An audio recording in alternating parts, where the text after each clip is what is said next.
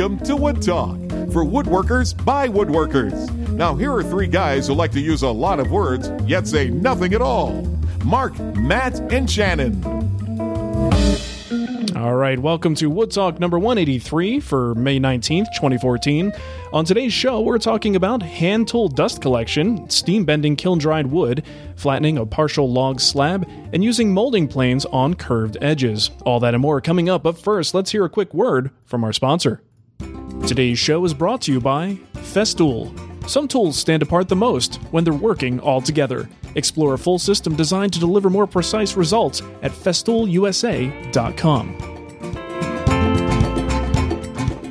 All right, and I'd also like to thank a recurring donor here that signed up, Dan S. Thanks so much. We always appreciate that kind of support. Uh, you can help us out too if you want to. Just go to woodtalkshow.com, look over in that left hand column, and you'll see some links for uh, one time donation, recurring donations of very small amounts, whatever you want to do. Uh, less than the price of a cup of coffee, as they say. And uh, it adds up. It really does, and it helps us out. So we appreciate that. And what do you say, guy? Let's uh, guys, let's talk about what's on the bench. Want me to go first? Okay. Can I go first? Sure. Mm, this time. I, wanna I should check with you. I mean, really, I should be more polite about this in the future. I just kind of I jump in there sometimes. I should ask permission at least. Wait, who is this speaking? No, oh, I've, I've I've had a little bit of a. It was a strange weekend, and I'm a, kind of a different person. Uh, well, when you're in the Des Moines area, here you do become a lot politer. That's right. So I'm so be- much so much nicer after after visiting the Midwest. Uh, I don't know what happened there. Yeah, well, speaking of the Midwest, I went to Weekend with Wood, which is kind of funny because Matt, you went last year. Nobody else went. This year, I went. Neither of you went. So Shannon, you're up next. I'm up. Yeah, I did hear that. That was yeah, it's on the schedule. They just send it out maybe 2016. Yeah. There's a possibility it could return, but they're still not quite sure. Yeah, well, it was a lot of fun. And uh, Matt, you described the event pretty well last year, so I, I won't go into all of it again, but uh, I kind of knew what to expect. The whole thing takes place at the parent company, Meredith's uh, corporate headquarters, basically. So it is all within this office space, and there's a lot of different rooms. And you got to kind of move around and walk through this door and go that way, and this is downstairs. And my sessions were all in the basement where I belong, apparently. Was it at least a little bit cooler this year? They had a little problem with the air conditioning last year, so it was fans everywhere. Well, it was pretty. Yeah, there were f- a couple of fans, but it was actually very. You know, I don't know seasonably if this is a cooler time of year than it usually is, but it was it was pretty cool. It was jacket weather for the most part. Um, so down in the basement is actually kind of uh, warm and toasty and very comfortable. So. Uh, yeah, so my sessions went pretty well. I didn't have much time to go to other sessions because I was busy taking tours of the facilities. and wow, I mean, a lot of times when we think about these magazines, we talk about them as if, you know, they're just Wood Magazine or Pop Wood Magazine. We don't really think about the fact that they're actually part of a much, much bigger parent company who is really pulling the strings. You know, so we think about like the personalities of these magazines, and if they do something wrong or we think they should change, you know, we just assume, well, look, why aren't they just responding to market forces? Like everybody's interested in this. Why don't they talk about that? Well, things don't work that way when you've got a really big company. And it's very obvious when you go there and you realize that wood is just this one small little portion of a massive behemoth company.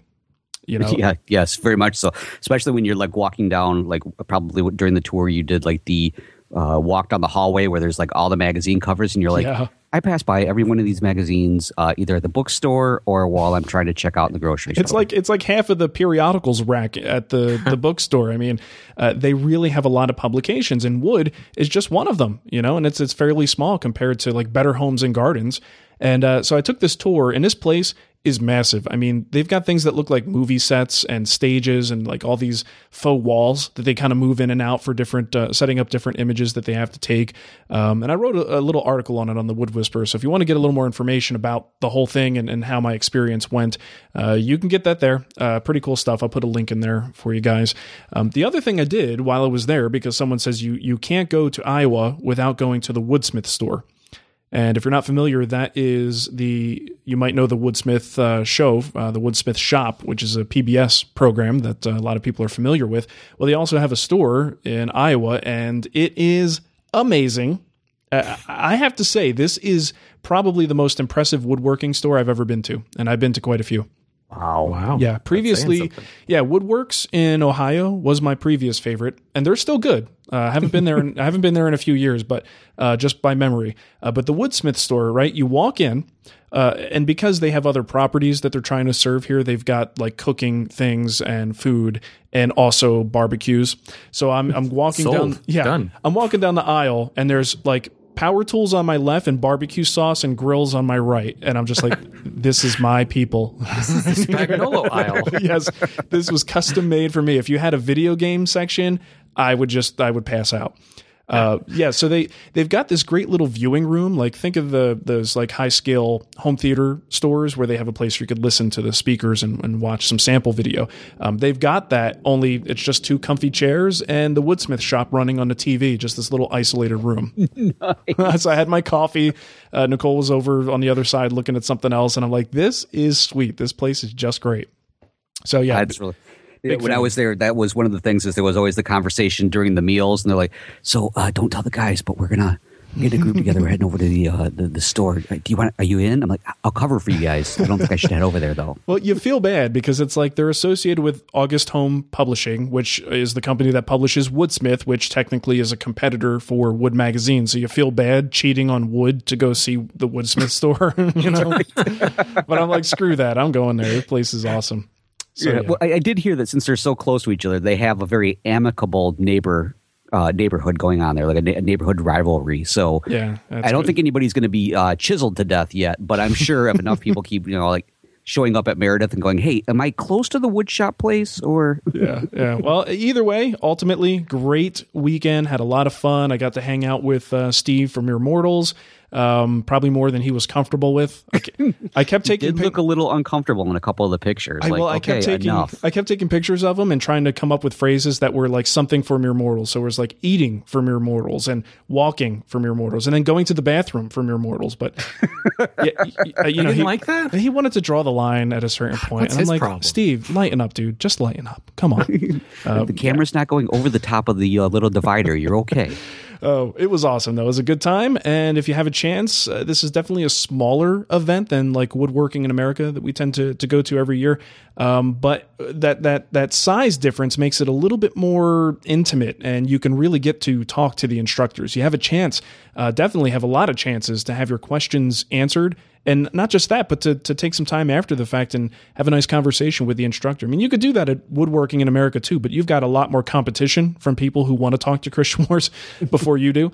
Um, you know, it's a little bit harder, still possible, but this is definitely a little more intimate. So uh, a lot of fun there, and, and you should definitely look into it. It's uh, weekendwithwood.com is the website, and you'll have to wait till next year, uh, probably quite some time before you get information on next year's uh, convention. But if you get a chance, definitely go.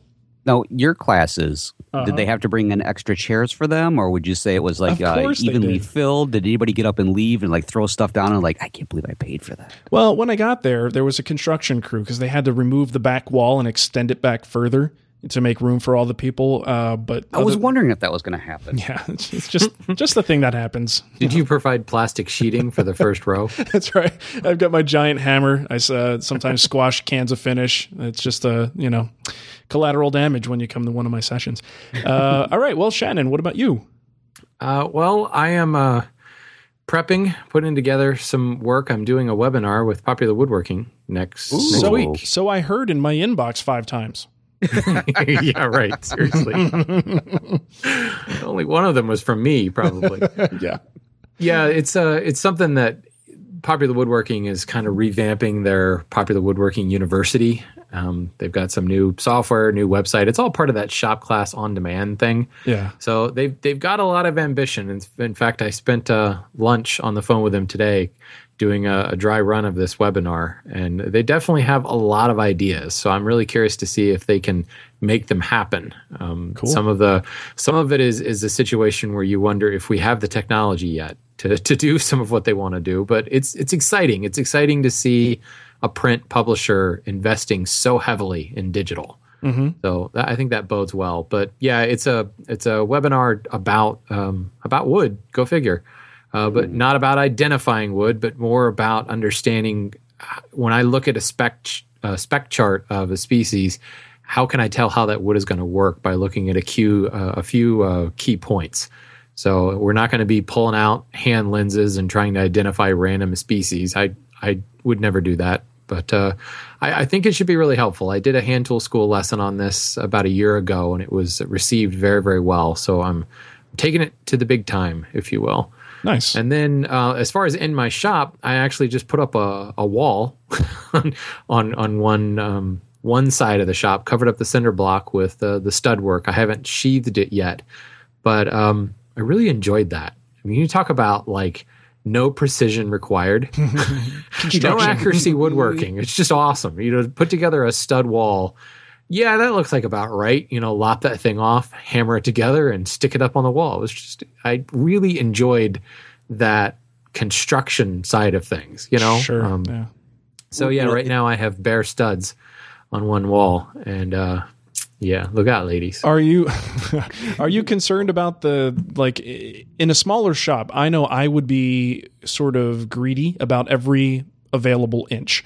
So are are you concerned about just the few inches that you might lose with this process of uh, you know what what do you have up there? Just furring strips or two bys or No, I'm I'm doing two bys and I'm doing them on their you know, as you would normally build a wall. So okay. the long dimension is coming out from the wall. So then you're so, losing quite a bit. Yeah, I'm losing three and a half inches. Well, okay. it'll be four inches by the time I put the sheeting over top of it. And I, I did I did think about that. I was mm-hmm. really concerned at first, and I thought about going to furring strips, but I I cleared everything away from the wall and realized how much crap I had let pile up against that wall. Yeah. And I was already living with about three feet less space okay. from just stuff piled over there. That wall will eventually, it's not going to have anything on the floor. There's going to be, you know, my tool cabinet will hang on the wall and a couple of wall hanging things, but nothing on the floor. Mm-hmm. And it is amazing how much room I have yeah. now that that everything's cleared away from that wall, which is another interesting construction thing in a small shop. I can't actually like build the whole wall at once. I had to split it in half. Um, either side of my post row was a good place to to do it, but I I don't have the space. I move everything over to one side of the shop and there's no space to actually do anything. So I actually mm-hmm. assembled the wall and, and hammered the wall, the stud part together out in the driveway, and then kind of carted it in. And you know, I had to move three things out of the way just to be able to put the wall in place. So I've just decided to to build it, you know, one half and another half, and move move all the junk over to the other side. I just put up the wall. Sure, yeah. it's uh, it definitely could benefit from like me taking a week off and like moving everything into the driveway and putting a guard dog on it, right. which means I'd have to go get a, a, more useful dog than what I have now. Well, Alex would be um, like, "Come on, you can you, yeah, let, let, me sh- let, me show you where he keeps the good sauce." know? so it, it's awesome. definitely more difficult renovating a shop, an existing shop, when especially considering I can't quite give up the shop because I've got a couple of projects that are underway, um, a couple mm-hmm. videos and things that are probably not going to come out on time because I, have still got to finish them, and now I have to clear a bunch of stuff off of the bench in order to get back to it. But um, I'm excited to finally be doing something. I've been planning this renovation for so long, um, and just one thing after another has gotten in the way. So, well, those are the hardest ones because everything, like you said, everything wants to come to a standstill, and that's hard. You know, when you've got obligations, it's really tricky to do. so, right. but it sounds like well, you're we'll getting see a, if a year from now if they're still exposed studs. Yeah, yeah, that's true. Well, it sounds like overall though a net gain, you know, in, in space, even though you're losing a few inches, because everything's now more organized and sort of master yeah, planned. The spring cleaning was was quite beneficial. Yeah, there's some weird stuff in the corners and in the drawers in my shop. nice. Well, very cool, Matt. What about you?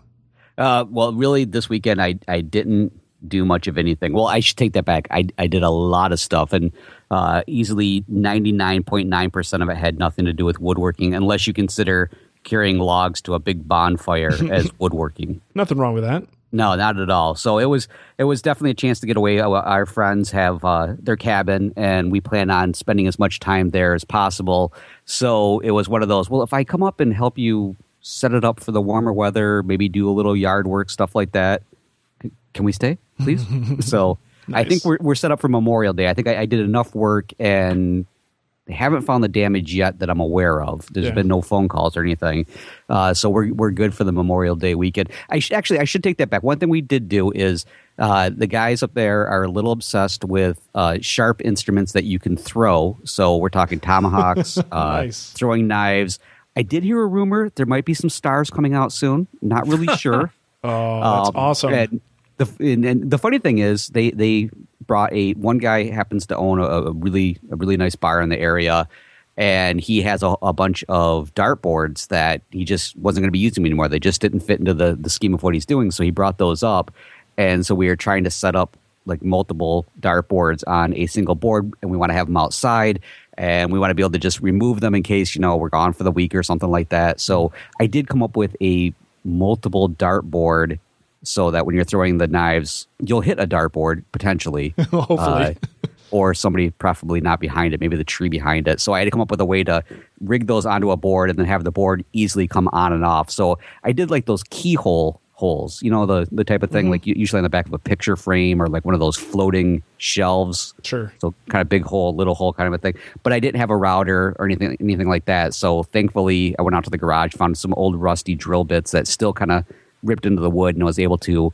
kind of dig out a little bit on the backside. They're not pretty at all, but when I got them onto the lag bolts, holy living daylights, they worked. That is some fine woodworking right there. I know. That's I said the same thing. And then we had a conversation, kind of like when Shannon was talking there about getting his uh, stud walls up. They're like, "So you do a lot of carpentry?" I'm like, "No, I'm a woodworker."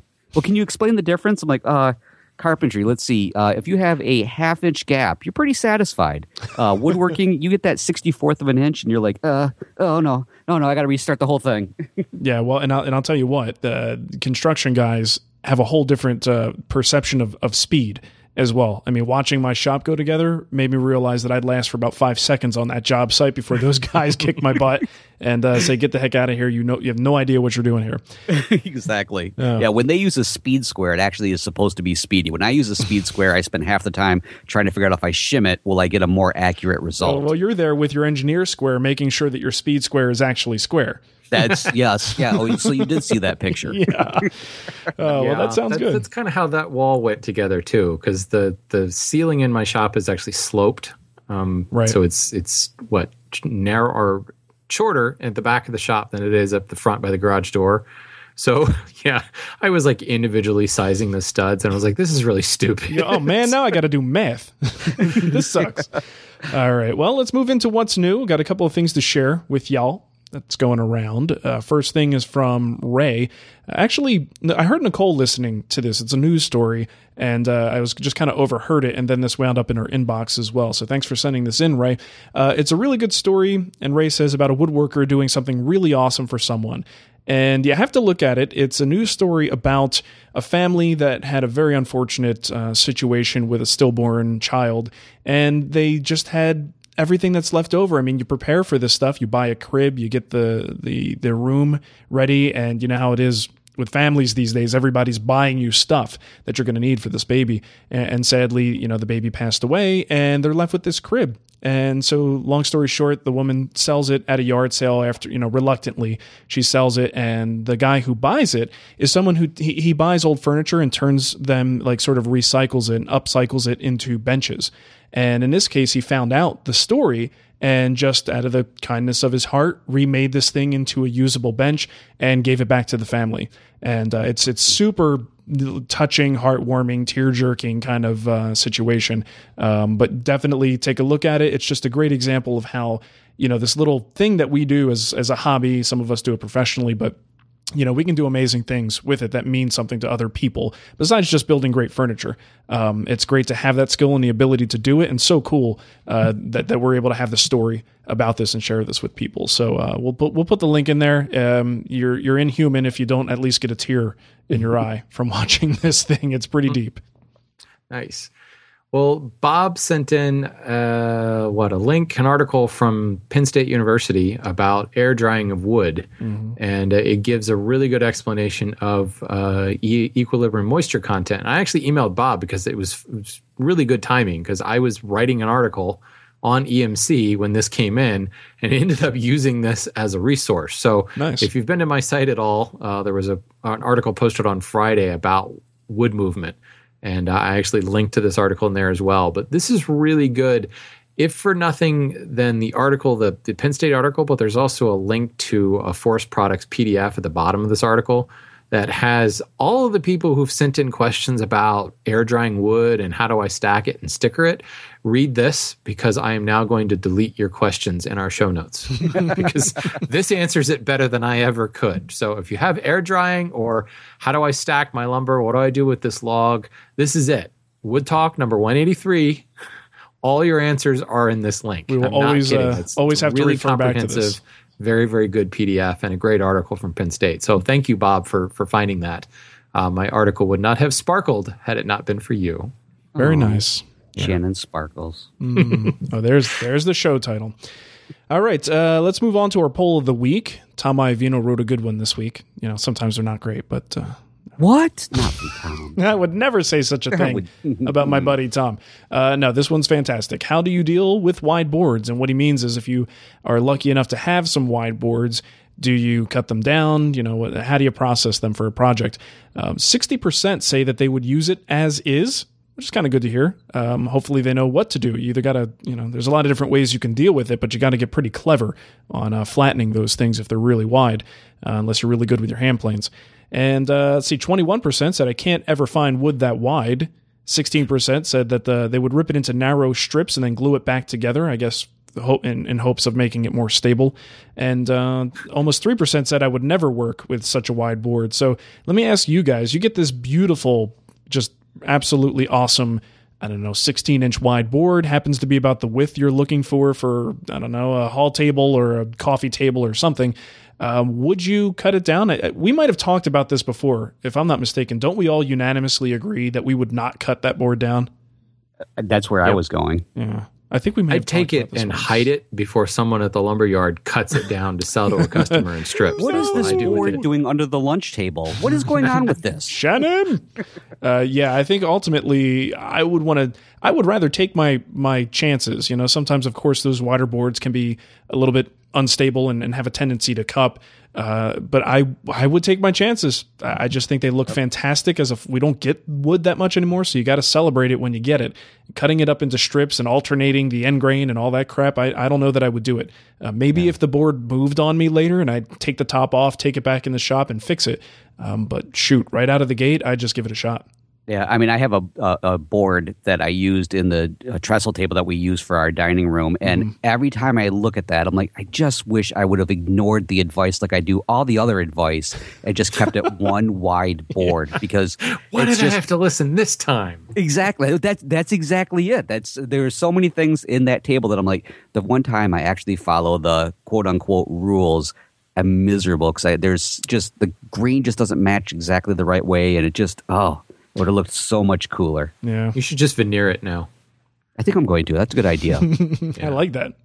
All right, let's move into our kickback. This is where you guys tell us something or give us some feedback on things that we said, or maybe bring our attention to something and uh, show off your knowledge, which is always good.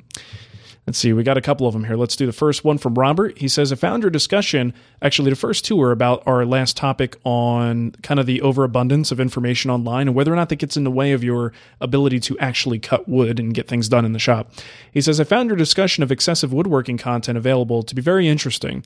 As I'm shifting from beginner to whatever the next phase is, uh, whatever it's labeled, and I do find myself tuning out certain bits of information. I first subscribed to every magazine I could find, and now I'm letting some of those subscriptions lapse as I find I don't need as much. Hold on, I got to move my cursor.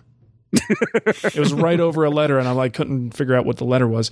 I don't need as much coming at me, uh, and also see some overlap in information. Same said about buying books and DVDs. I developed quite a library fast, and now more selective. I'm spending more time and getting advice. Thanks, Marc, for uh, um, before purchasing specific publications. That said, I'll tell you, I'm addicted to the information flow. I don't have the shop time for trial and error. Any edge I can gain before cutting into my lumber, I'll take it. Uh, I waste less time and lumber that way. I enjoy the outcome more and seem to be able to advance much quicker. The other part of my problem is apparent ADD. I can't seem to focus on just one thing. Today I ordered some bowl gouges for the bowl turning stock that I have already received. Yeah, cart before the horse. My project list isn't anywhere near completed, so let's just add more. Uh, that is where all this information comes in. While at work or on the road, I can enhance my abilities through this information and keep the information coming. Uh, as in my professional career, you soon to learn, or you soon learn to filter out what's useful and what's not. There you go. Excellent. Sweet. Well, you know, kind of following Digital the line. woodworking. I like it. Digital work, woodworking. What's that? SketchUp. It's it's the fault of lack of productivity in the American workforce Oh, well, because they're all sitting there reading blogs and Well, hey, well, you know, Mike's sending a, a kickback, and, and it's kind of following along the lines of what Robert said. And he says, I think one thing you missed on your discussion of consuming content versus actually working in the shop is that aspiring woodworkers have a strong perfectionist streak. As noobs, we're afraid of buying the wrong tool, wasting a piece of wood, or ruining an assembled piece by screwing up the finish. You three and your different approaches and the books, magazines, and videos available help me in my journey by getting me over that fear of mistakes. For many, the information gathering can lead to paralysis by analysis. But for me, it was critical to build confidence through g- gathering information.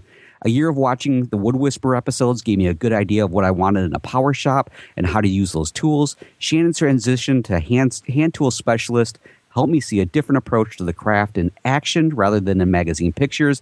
And Matt's everyman approach made me feel like I can even do it. And then he goes on to say, it's not a dig at Matt's skills, but rather a compliment of the approachability he projects. I approach, I project a lot of things. I don't know if approachability is one of them. a wonderful smell is one. Like That is definitely one. Yes. Woo wee. So thank goodness you guys are on that side of the microphone. Uh, but anyways, Mike on, goes on to say that along with major magazines, Taunton Press, everything Schwarz, and what I can get from TV, I had what I needed to jump into the craft with confidence instead of trepidation. And I can't believe I said trepidation. Holy cats. Look at you. I was going to trip on that one. Nice. Well, good stuff. Very good. Well, let's see. Brian had to say that listening to last week's poll about how many people build projects out of magazines made him wonder if the reason people don't build a lot of projects out of those magazines is because the magazines overcomplicate the project. Interesting. Hmm. For example, every year or two, Fine Woodworking has an article about how to cut a dovetail. It seems each year they try to add more steps over the last article trying to make a better mousetrap they take a they take a task that to many woodworkers is a daunting task, overcomplicate it, and make it even more of a daunting task. After reading Fine Woodworking, I have to go watch uh, Roy Underhill scribe a line, pull out his handsaw, cut the joint to reassure myself that the simple technique is okay to use. I would be interested in a poll of the week asking how many people build a project from their favorite woodworking TV show. There you go, Tom. yeah, get it, get it going. How many are there week's though? topic is all set for you. Aren't there only like really two? I was going to say I have to find a woodworking show first, seeing Yeah. as PBS in Maryland abhors woodworking. Yeah, same in Phoenix. It's uh, Slim Pickens these days on TV. Uh, okay, last one here is from Bradley. He says in episode 182, you were talking about drilling small holes straight into a board for threaded inserts. And in fact, I think Matt said that you have to have things square. And I think he, he said that like 10 times, if I remember Something like that. I, I, square, off center. I'm not sure. Yeah. Uh, he says, I found that small drill bits tend to walk when drilling, leaving a less than desirable result. I've gotten better results if I chuck the bit, leaving about a quarter of an inch or less exposed to start the hole. I then have enough to support enough support with the hole started to extend the bit and then finish drilling to the correct depth. Pretty cool. Interesting idea. Good idea. point. Good point. I hadn't thought about that. Yeah, it's kind of simulating what a lot of times I'll make a little block, drill the, the hole in it, and use that to kind of support the bit as I go through. But uh, I like that idea. It saves you some time. yeah, it does. Cool beans. All right, we got a voicemail here, and this one is about air dried lumber. Let's see. Oh, where, where is it? Okay, bending air dried lumber. No, bending kiln. I'm going to shut up now. Good evening, Shannon, Matt, and Marc. This is Mike from the barren northern wastelands of Minnesota. In several previous shows, Shannon has declared the infinite superiority of kiln dried lumber over the bug infested anathema that is air dried lumber. Even though I've often heard air dried lumber works better with hand tools, Shannon's points were all well taken. I have sketched some, some designs that would require steam bent pieces. And although air dried lumber is a better choice for this application, market forces and limited space preclude me from obtaining it. Is it possible to bend kiln dried lumber? If so, what functional limitations beyond those of air dried lumber does it have? Thank you for your time. You produce a delightful show. Delightful. That's very nice. Thank you for the voicemail, Mike. And I have a couple of links here that I found just digging around. There's a Rockler article that was written on steam bending. Uh, and I found just a, it looks like a boat building website where someone has a little article that they wrote up on steam bending as well. And I've got an excerpt from a book that I could read. And I just wanted to see if anybody has any firsthand experience or particular opinion on this before I read from Wood Bending Made Simple, uh, which is a Taunton release. Hey, I have that book. It's good. I like it. Yeah, I should. Follow I can tell direct- you the the Windsor World. Um, when I was down at um, Roy's school building a continuous arm, there were a few examples shown of what happens when you try to steam bend kiln dried lumber. Yeah. And there's a lot of folks who will say, I, I'm not going to say it's not possible. It is certainly possible. I think Michael Fortune's done it before.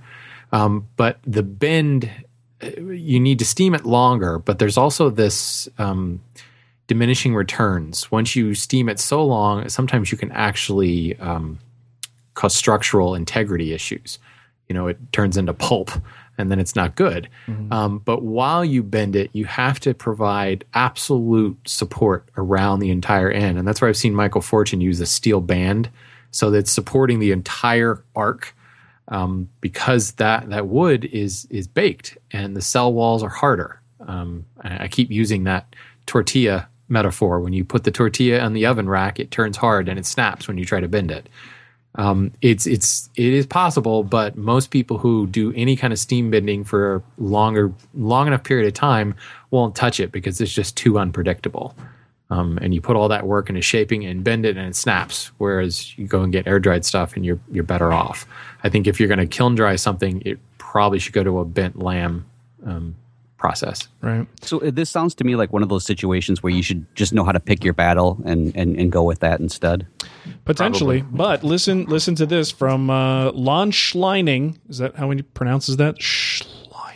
It's not the way I do, but you're probably pronouncing it better. Schleining. Wood bending made simple. It's a fairly recent release, actually. I'll put a link if anybody wants to pick it up, and I recommend you do because I'm going to read here verbatim from a portion, uh, which uh, I don't know. Is that is that legal? Am I okay? Uh, I think as long as you acknowledge who it is, where it's coming from, we're somewhat covered. Yeah, and if you're even remotely interested in this stuff, this is just a portion of a great uh, little excerpt here. Uh, he says many otherwise reliable sources on bending are adamant that moisture content must be higher than normal 7 to 10% to bend successfully using steam heat. They sincerely believe that you have to use uncured or green wood, or at the very least, wood that's been air dried to some higher than normal moisture content. These are often the same sources that suggest you must soak wood to bend it, or at that moisture content must be at some level, or that the moisture constant. Oh, God, this is great or at the moisture constant must be at some level or other to make certain bends. Uh, they say that you're wasting your time trying to bend kiln dried wood because it's case hardened or too dry for bending. These beliefs are inaccurate. Even kiln dried wood steam bends very well at 7% to 10% moisture content. The bottom line with bending wood using steam heat is that you can use whatever wood you have available. With the right setup, you can bend wood regardless of moisture content and whether or not the wood is green or has been soaked or air dried. What is important is that you get the wood to a moisture content of 7 to 10% before you try to build furniture out of it. So that's the way Mr. Schleining feels about it. Yeah. Well, and, and I've got customers that bend, you know, in professional, huge production shops that bend dry. You know, it's just a matter of putting it in a press. Right. And but again, it's that complete support throughout the entire bend. So basically, they're taking a form and the negative of that form, sticking the board in it, and dropping a hydraulic press on top of it. Um, I saw a, a chair builder, um, one of our customers, ba- basically making uh, chair seats that were probably 18 inches wide, and then take an eight quarter piece of hard maple, stick it in this press, flip a switch, and it goes down and it, it bends it for you. And you just it does not seem like that's possible. So there you go. It is possible. Wow. cool stuff. Uh, let's see. What are we doing next? Are we on the emails now? I think we are. Yes, we are. Uh, let's do yeah, this. voicemail, email. It kind of doesn't go alphabetical, but it works. Right. Uh, Shannon, I know you're pressed for time. So if you want, take your email first. And then if you need to leave, you could leave. Okay. How's that? So I'm being kicked off. yeah, Shannon, we're sorry, but that advice you just gave, you crossed the line. Apparently that was wrong. Lon disagrees. And uh, goodbye. Okay, goodbye. You know, it, it is interesting though. I, I do have to say, uh, it was interesting that the perception. I can't remember the guy that left that voicemail. Was it Mike? Yes, Something Mike. like that. Mike. His perception was that um, I do not like air dried lumber, and it's actually just the opposite. I really like air dried lumber. As a hand tool guy, it works so much easier than kiln dried. It's just not easy to get and to be certain that you're getting something that's not infested. So Right. I love it. If you can get it and you can be confident about it, go for it. Anyway. Okay. Um, so this is an email from Aaron. He says, "I have a router, and um, but I'm learning to love the hand tools. I'm learning to love the hand tools as well. I have purchased a few molding planes that I need to play with still, but I was thinking, how do you make a molding on a curved section? Well, the molding planes you just bought are useless. So you can now put them away and don't need to play with them because obviously a molding a plane itself works in a straight line or, you know, pretty close to a straight line. So how you make a molding on a curved section could be done a couple of ways. You could do it with a rasp. Um, I actually have a video up on my site now where I, I use rasp to create a um, OG, not an OG, but a um, an elliptical curve on the underside of a tabletop. The rasps can take it from rough all the way up to finish ready, or you can use carving gouges to rough in the shape and then follow it up with a scratch stock. And uh, that's generally what I do, no matter whether I'm using rasps or not. I'll finish up with some sort of scratch stock because you can kind of unify the surface and kind of get the um, the scratch pattern, if you will, all the same, reflecting the same way. So when you put finish on it, you don't see the the different tool marks. That's the the really the I don't know. I'm sure it's not the only way, but it seems like every technique I see using hand tools and shaping curved profiles ends up with some sort of scratch stock because you can kind of unify it all together. There you go. Cool. Just that easy. It sounds good. Good It's to know. very uncomplicated. I know. so unlike me. for a change. Uh, all right. Next email we have here is from Joe. He says, As someone uh, who was primarily a power tool user, I started incorporating hand tools into my process a lot more. I found that I actually enjoy working with them quite a bit and started reaching for them in reference uh, to their corded brethren. Uh, one thing I'm struggling with is the mess. I'm kind of meticulous about dust and chip collection on my power tools, and uh, while I enjoy working with hand tools, the mess is everywhere and it bothers me. I'd like to hear how others handle this. Do you just accept the mess, push it out of the way until you're ready to clean up? Any best practices to keep the stuff contained? Does Lie-Nielsen make four inch dust ports yet? I love that. I think if you put it in the uh, suggestion box, they may consider it. Um, I think, you know, and I mean this in the kindest way, Joe, because I, I do things like this as well. Um, this is in the category of problems that aren't problems. right. You know- I thought the same thing. Yeah, I mean it's it's it, it's fine, and I think I get meticulous about dust and things like that too. Uh, but ultimately, it's just not an issue. Most of the waste that you're making with your hand tools falls uh, nicely to the floor and is very cushiony to walk on. And unless it's like a hazard, you know, maybe it's on a floor that's got a slick finish on it, so it becomes uh, slippery.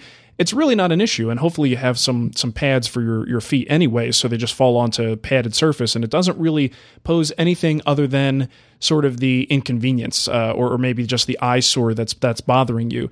Uh, but really, I think you know our shops aren't necessarily meant to be like a medical facility. Uh, if there's wood dust, and especially the stuff that comes from hand tools, uh, tends to be larger pieces of dust, larger chips, and, and and long stringy things. You know, it's not quite the same type of dust you would get if you ran a sander without dust collection. Um, so honestly, for me, that stuff doesn't bother me. I leave it there until it's time to clean. If I know I'm going to be making more tomorrow, I'm not going to clean it up. I'm just going to leave it where it is. So if it is something that bugs you, what I'd recommend doing is get your, get yourself one of those wide push brooms uh, that you could very easily just kind of in a couple sweeps push it to the side, put it up against the wall, uh, and then when you're actually ready to do a full cleaning, go ahead and just uh, you know get a broom and a little dust pan and put it in the garbage. Um, but I really wouldn't think about it that much uh, because it's just it's a nice problem to have, frankly. Yeah. I would love to have all of my my cleanups be something along the lines of that, big shavings and big chips and stuff like that, versus coming in with a uh, a fine vacuum and trying to get all the uh, fine dust out of the way. You know, that raises a good point, though. If, because you know, I know he's making a joke saying, do they make four inch dust ports? But if his shop vac is a collector of some sort, those shavings can clog up because you've got that little grate on the on the input port to prevent you from like sucking things into the Sure. impeller blade. Um, and those shavings will will wrap around that and clog up really, really quickly. Yeah. So my one and a half horse dust collector is my shop vac now. I got rid of the shop vac because I didn't need it. I wasn't really using the dust collector for much. So I actually cut out that grate um, to so I could keep sucking up shavings, but it does mean that I've got to be a little meticulous because the little like um, cut out the pins when you're cutting dovetails and those little chunks fall out. right. They make a really big bad noise when they go into the dust collector. So I've gotten in the habit of using that push broom, like Marc said, and kind of sweeping up and you know in a dustpan into the trash can, and then using the shop vac to clean up the you know the little stuff left over after that. So it is something to be aware of. My dust collector like stopped working. It's like why can I get no suction on this? And it's because it was completely clogged up with big jointer plane shavings. Nice. Cool. Sweet. Well, hey, we have a question from Josh, and he has he says, I have a slab of apple wood, and it was the topmost slab taken off the tree. So the backside was the outside of the tree, and the shape is kind of half round and tapers to around three quarters of an inch at the ends. And I believe the thickest part is approximately three inches from what he was describing in his email. Now he says, I assume I'll, I'll need to remove the bark, but I've designed a hall table around the shape and want to leave as much of the live bottom as possible. However, I'm not sure how to go about flattening a slab that rocks back and forth along the length and width. I've not been able to get any uh, get enough clamping pressure to hold it steady on my bench for hand planing, and it's wider than my six inch jointer if I tried flipping it top down. Any ideas? In a nutshell, Josh, the big thing is you, you need to come up with some sort of uh, shims or wedges, some sort of sled or something in which you can kind of lock this in position. So if you're going to say use, if you have a thickness planer, you could kind of do that. You set up a little uh, a planer sled, and again, kind of lock it in place with the wedges.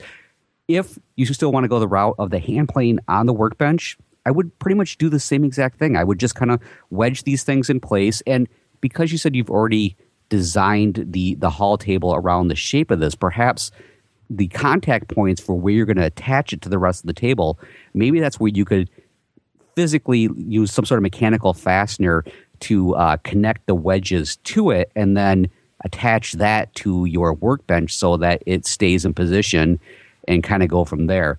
One other thing I thought of was uh, if anybody remembers way back when, when Marc talked about how he flattened his workbench for the very first time using a router uh, jig that he set up, perhaps again, if you can wedge this in place and get it nice and, and solid so it's not going all over the place, you could come in and maybe even use your router for this. But I think the key to all of these possible scenarios is finding the right way to kind of wedge this in and get it locked in position. And to be quite honest with you, it's it wouldn't be that difficult. It's a matter of just getting a little experimentation to find that sweet spot. Mm-hmm.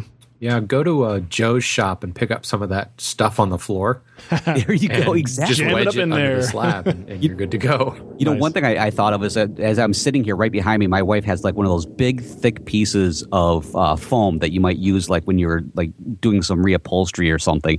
I almost thought about just set that right down in there, and if anything, that's going to kind of support it just enough that you could easily either add more wedges to it, or who knows, maybe it's thick enough that you could actually lock it into position to help you get at least started on what you want to do with it. Nice. Here, I thought you were going to suggest the cat. Uh, well, I do have some other floor. suggestions for the cat, but I can't talk about those here on the show right now. Hold still, Hamlet. Hold Uh, this board. That would that would work, but you need two. You got to have one on each side. So go get another cat. All right. Uh, well, I guess that's about it. Uh, we're going to get you out of here on time, Shannon. There you go. Hey, look at that. All right. Uh, you can support us if you want to. You don't have to, but you can. There's a couple different ways. you probably ways. should, though, definitely. You can. Well, because otherwise the show just may dry up, wither, and fall off the tree. Or I'm just going to start chortling way more than you can handle. and nobody wants that. Uh, all right. Well, you can give us a recurring donation. You could sign up for that at woodtalkshow.com if you'd like to do that. Also, Woodtalk t shirts are available at twwstore.com, and those are awesome. In fact, I wore mine this weekend. Uh, I, for, I wore it on a day that I wasn't teaching. Which means I actually had more pictures taken on the other days, so I, I don't. I don't really have any photos with me wearing the shirt. So I, I wore it. I just wore it on the wrong day. It's all right. Uh, I was really shocked that I saw you wearing. I'm like, oh my gosh, oh my gosh, is that photoshopped? I did it for you guys, uh, frankly, because I knew you would really bust my you know what's if I didn't. So, uh, you can also leave us an iTunes review, which we always appreciate. Just go to the iTunes store, click on uh, find our show, click on ratings and reviews, and if you can, click that five star rating, like Jason CNG and Dan Dan Cigar Man, I guess is what he wants to be called. Yeah, that works. Yeah, he had this like to that. say. Actually, it's a much longer review, but he's uh, very, very nice about it. He says, I recently started a longer commute to work, and Marc, Matt, and Shannon have made this time pass with much enjoyment. Uh, maybe it's just the, the gas is evaporating from my last project's finish, but you guys have something really awesome going on here at Wood Talk. I say I say all that to say that on your on your own, each of you are awesome. Uh, together, you make a powerhouse of a team that I haven't found on other podcasts. I enjoy the show, and it's starting to feel a little bit less of a solitary hobby. Thank you guys for what you do. Keep up the great work. Well, thank you very much, Dan Cigar Dan Man. Cigar Man. It's pretty awesome. You know, that's funny because that's uh, really in the beginning, that's kind of what it was, you know, realizing we're all alone in our shops like this. And unless you go to local guilds, which, you know, aren't the meetings aren't quite that fun, um, Don't exist in my neighborhood. or they don't exist. Yeah, uh, it's a very solitary task, and it was like, well, other communities are building up online. Why can't we have a big woodworking community? And you know, it's ten years later, here we are. It's pretty awesome. Exactly. All right, well, I think that's about it, Matt. How about you give them the contact info, and we'll get out of here. All right, hey folks, do you have a comment, a question, or a topic suggestion? Maybe some of that great feedback that we've been getting a lot lately. You have several different ways to contact us. Leave us a voicemail on Skype. Our username is Woodtalk Online. Call our voicemail line at 623-242-5180. You can email us at woodtalkonline at gmail.com, or you can leave us a comment on our Woodtalk Facebook page. And if you're ever looking for the show notes or downloads from today's show or previous episodes, you're going to find those over at woodtalkshow.com. You know what? I don't think I mentioned this very often, but just in case, just want to let you know that we also have our own individual site. So Marc's over at thewoodwhisperer.com, Shannon's over at renaissancewoodworker.com, and I'm over at some guy who probably should stop chortling.com. Uh, so don't forget, also, you can check out the forums at woodtalkonline.com. Actually, I'm at Matt's Basement Workshop, but I should really now get that URL. You should. That's You uh, should. in high demand, I'm sure. All right, well, thank you for listening, everybody, and we will catch you next time. All right. See ya. See you later. Studios Network. For more information about this and other shows, visit frogpants.com. Audio program so good, it's like you're there.